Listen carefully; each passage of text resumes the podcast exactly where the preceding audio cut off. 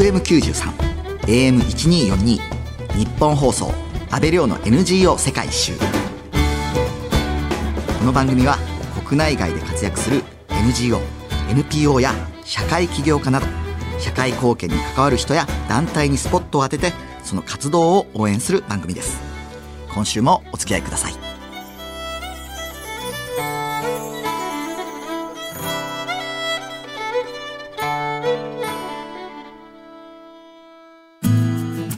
んは阿部亮です。さて前回は一般社団法人ケアラーアクションネットワーク協会代表理事の持田京子さんにスタジオにお越しいただきました。ケアラーとは障害や病気などがある身内の世話や見守り感情面のサポートなどを日常的にしているご家族のことを言います。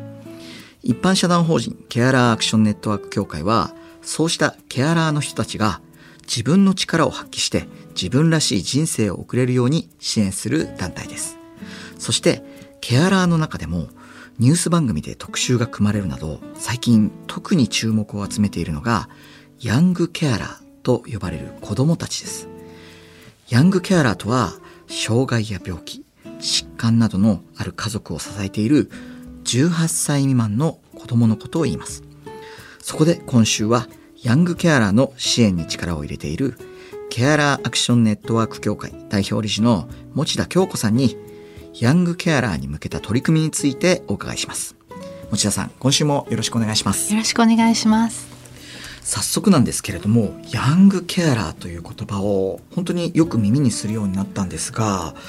持田さんはヤングケアラーの光の部分を多くの方々に理解してもらおうとなんと短編映画を作られたんですよねはいそうですね。今回私が監修した短編映画は、えー、16分ちょっとのあの短い、えー、ショートムービーなんですけれども高校2年生のこう兄弟の立場のヤングケアラーが主役になっていて主人公の名前はひな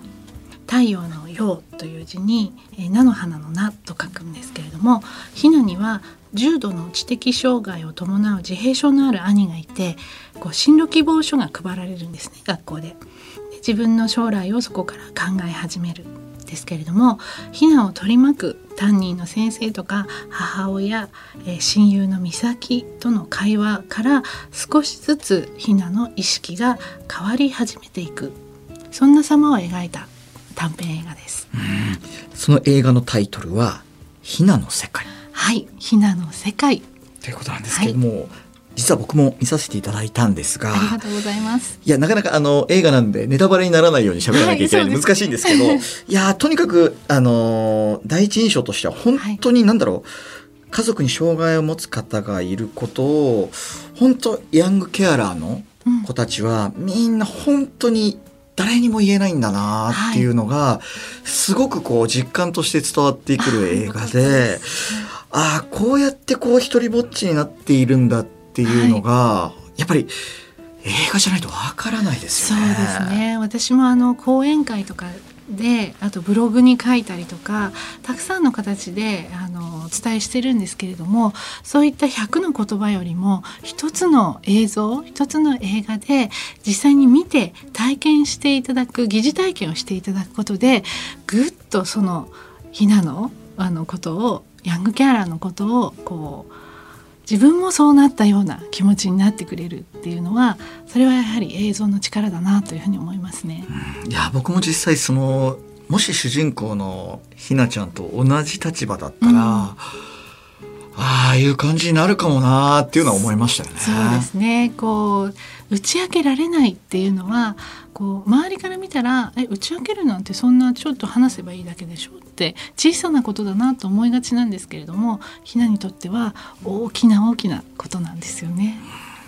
この短編映画「ひなの世界」を見たい方は YouTube で「ケアラチューブ」と検索してご覧ください。チューブは英語で TUBE になります。そしてヤングケアラーを対象に持田さんたちは2020年から実践的な取り組みをされていると聞いたんですけれども。はい。ヤングケアラーズ探求プログラムというプログラムを提供しているんですけれどもこれはあのイギリスにあるヤングケアラー向けに提供されているプログラムと全く同じ内容です。ヤングケアラー同士が Zoom というオンラインで集まって今さまざまなテーマで話し合っているんですね。で自分のケア役割を認識したり自分を大切にする方法を知ったり最終的には自分の未来像を描けるようになるようなそんなプログラムです。対象者は13歳から18歳で中高生でヤングケアラーの方々がいらしたら是非このプログラムを受けていただきたいなと思いますね。もう一つ埼玉県で行っているヤングケアラーオンラインサロンというのがありましてそれもヤングケアラー同士が集まって、まあ、学校のこととか家族のこととかいろいろなテーマで話し合う、えー、そういったものも一緒にやっています。実際その13歳から18歳のケアラーの若者ということなんですけれども、はい、どんな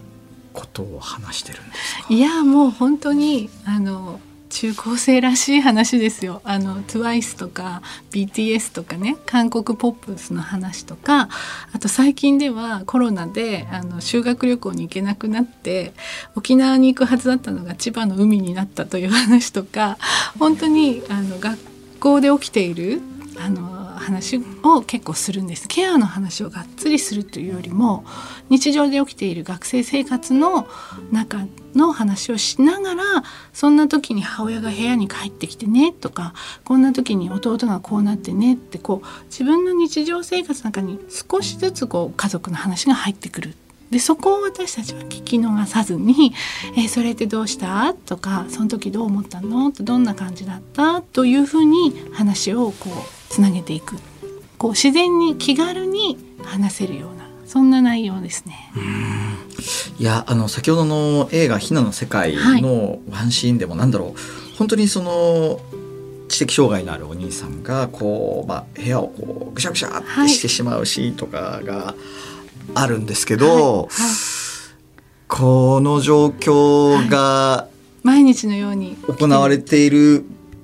多感な10代の子ってなんだろうそれと同時にその k p o p とかも好きでなんだろうそのギャップというか。ギャップがすごくあって。すごいですよね。でなんかそんな話をしながらも例えばなんかでも k p o p すごく聴いている時にあの弟が大騒ぎをして高い声を出してうるさかったって話を学校の友達にしたいんですけれども学校の友達は k p o p を聴いていたところまでは一緒に話せるんだけれどもこう弟がうるさかったって話は「え何それ?」とか「えなんでうるさいのもう大きいでしょ?」とかって言われるとそこからまた戻って話さなきゃいけないので話が長くなるじゃないですか。でもこういったプログラムとか集まりに来るとみんな同じ経験をしているのでそのまま「ああわかるわかるうるさいよね」で話が済むんですよね。いちいちこう細かい説明をしなくてもいいっていうのはとっても楽なんですよね。なるほどね。いや当事者同士だからそう実感できる感覚ですよね。もうこうシーンがその時の話してるシーンがこう分かるのでみんなこうズームで話しながら「あうちもうちも」とか「うちもそういうのあったよあ分かる分かる」っていうようなことになるので暗くならずに「ああ分かってもらえたそうなのそうなの」っていう明るい笑顔になっていくんですよね。内容はちょっと大変な話なんですよ。うん、そうですよね。それぞれ大変なんです、ね、それぞれ大変なんですが、でもね顔は明る明るいんですよ。分かってもらえたっていうことで。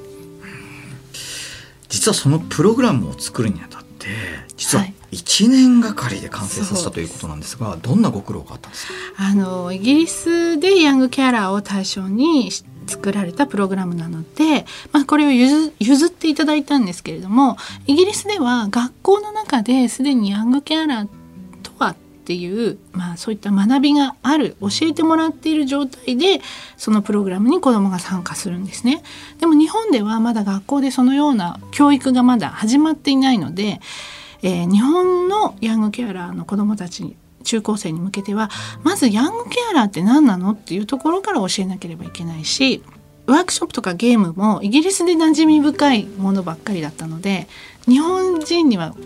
こうどんなゲームがいいんだろうとか、変えなければいけなかったのであのそれを作り直す必要がありました。でこのプログラムを一緒に作りましょうって呼びかけたんですけれどもなかなか一緒に作ろうという支援者が現れなくてで今の最終的に今のスタッフが集まってくれて少しずつ一緒に作っていったので気が付いたら1年かかってたっていうような感じですね。そうですよね。でもイギリスっていうかまあやっぱり欧米ってこのヤングケアラーに関する理解っていうのはもう教育の現場でも当然のものとしてこう共有されてるんです、ね、はいそうです。あの先進的にやっている国がイギリスなんですけれどもあのまあそこでもやはり二十数年前に始めた頃は理解がなくて、えー、非常に大変だったという話を聞いているんですが今は学校でもしっかりしたプログラムがあって、えー、そのヤングケアラーだという子どもたちにこういったプログラムがあるよというふうにこう伝えるというか推薦して、えー、こっちに行くといいよというふうに、えー、やっていく流れがもうすでに出来上がっているんですよね。はい、なんだろうあのすごくその多様性って今すごい重要なキーワードとして出てますけれども、はい、多様な人々を認める社会が認めていくっていう作業と同時に多様な人と共に家族な人たちのあの辛さとかそういうことも社会が理解していかなきゃいけないっていう多様性の理解って本当なんか重層的にこう 理解しなきゃいけないんです本当にそうですよね。でもやはり経験しなければ誰もわからないのであの未経験な状態でそれを分かろうとすることは非常に難しいなと思うんですね。なので先ほどのような短編映画を作ったのも疑似体験ができるようなものがあればあの話を聞くだけじゃなくって、えー、自分事として捉えられるんじゃないかなというふうに思いますね。FM93 AM1242 日本放送安倍亮の NGO 世界一周今日は一般社団法人ケアラーアクションネットワーク協会代表理事の持田京子さんにお話を伺っています先ほどお話を伺ったヤングケアラーズ探求プログラムはプログラムに参加する前と後で家族をケアする中高生にどんな変化がありましたか？はいいろいろな変化がありました。障害のある弟のことをずっと言えなかった高校生がこのプログラムを受けてここには自分の仲間がいるから何があってもここに帰ってくればいいんだと思えたので勇気を出して友達に弟のことを紹介したんですね。そしたらとても快く受け入れてくれて嬉しかったという話を聞きました。他にも自分の気持ちを言えなかったんだけれどもそれがプログラムに参加したことで自分の気持ちを友達や先生に言えるようになったという高校生がいましたしあとこのプログラムを知らなかったら家族のことを誰にも言えないまま大人になって、えー、ネガティブに家族のことを捉えたままだったと思う。でも高校生でこのプログラムに参加できたから物事をそして家族のことをポジティブにこう考えられるようになったそんな話もしてくれてあとは、えー、障害のある兄弟姉妹との楽しいエピソードを笑って話したいのに友達は「あそうなんだ」ってこうちょっと暗い反応になって周りの雰囲気が暗くなってしまうからどうしても言えない。でもここでは自分が楽しかったなと思うこともそのまま楽しいそれ楽しいよねって分かってもらえる。それが伝わったことがすごく嬉しい。そんな声ももらっています。実際このプログラムを通して知り合った中学生や高校生同士が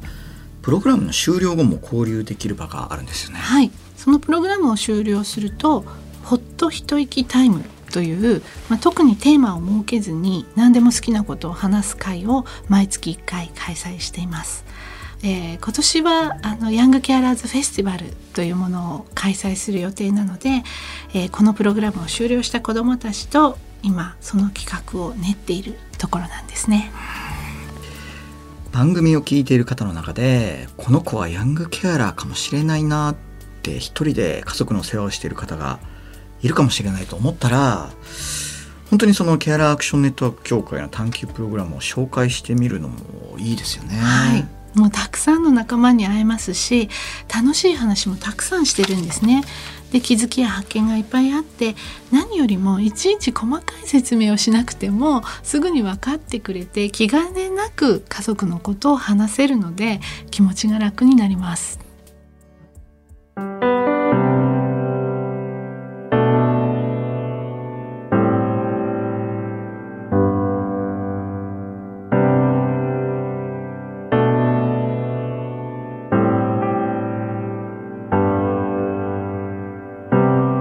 東京有楽町にある日本放送からお届けした安倍亮の NGO 世界一周。そろそろお別れの時間です。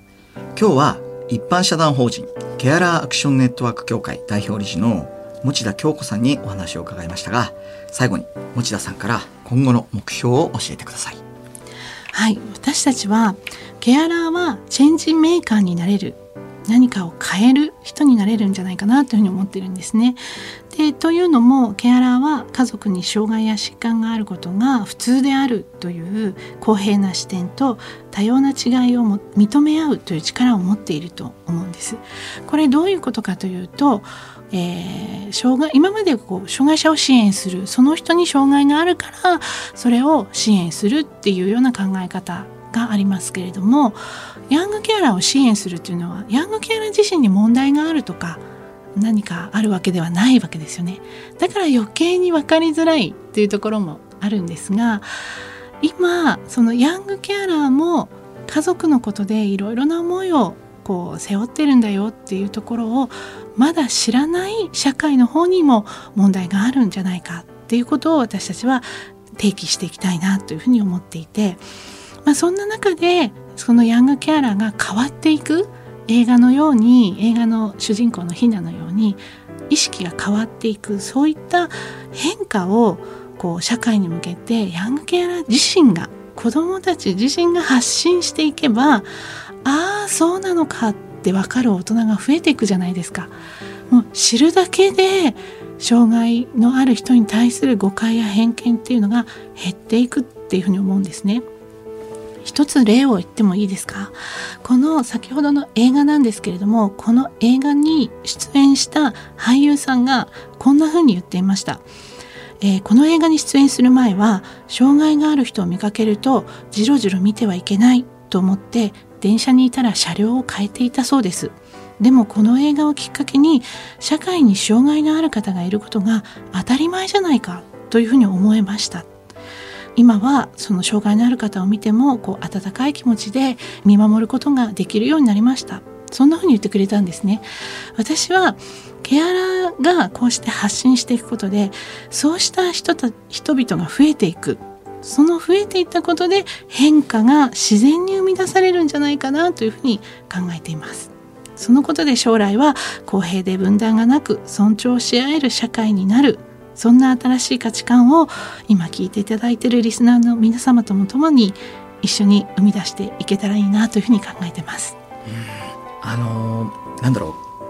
健常者の方と障害を持った方の分断ってすごくこう、まあ、昔から言われてますけれども、はい、まあある意味ケアラーっていう存在がその2つの分断をこうの橋渡しになるというかそういう存在になってくるのかもしれないですね。まさにその通りだと思います。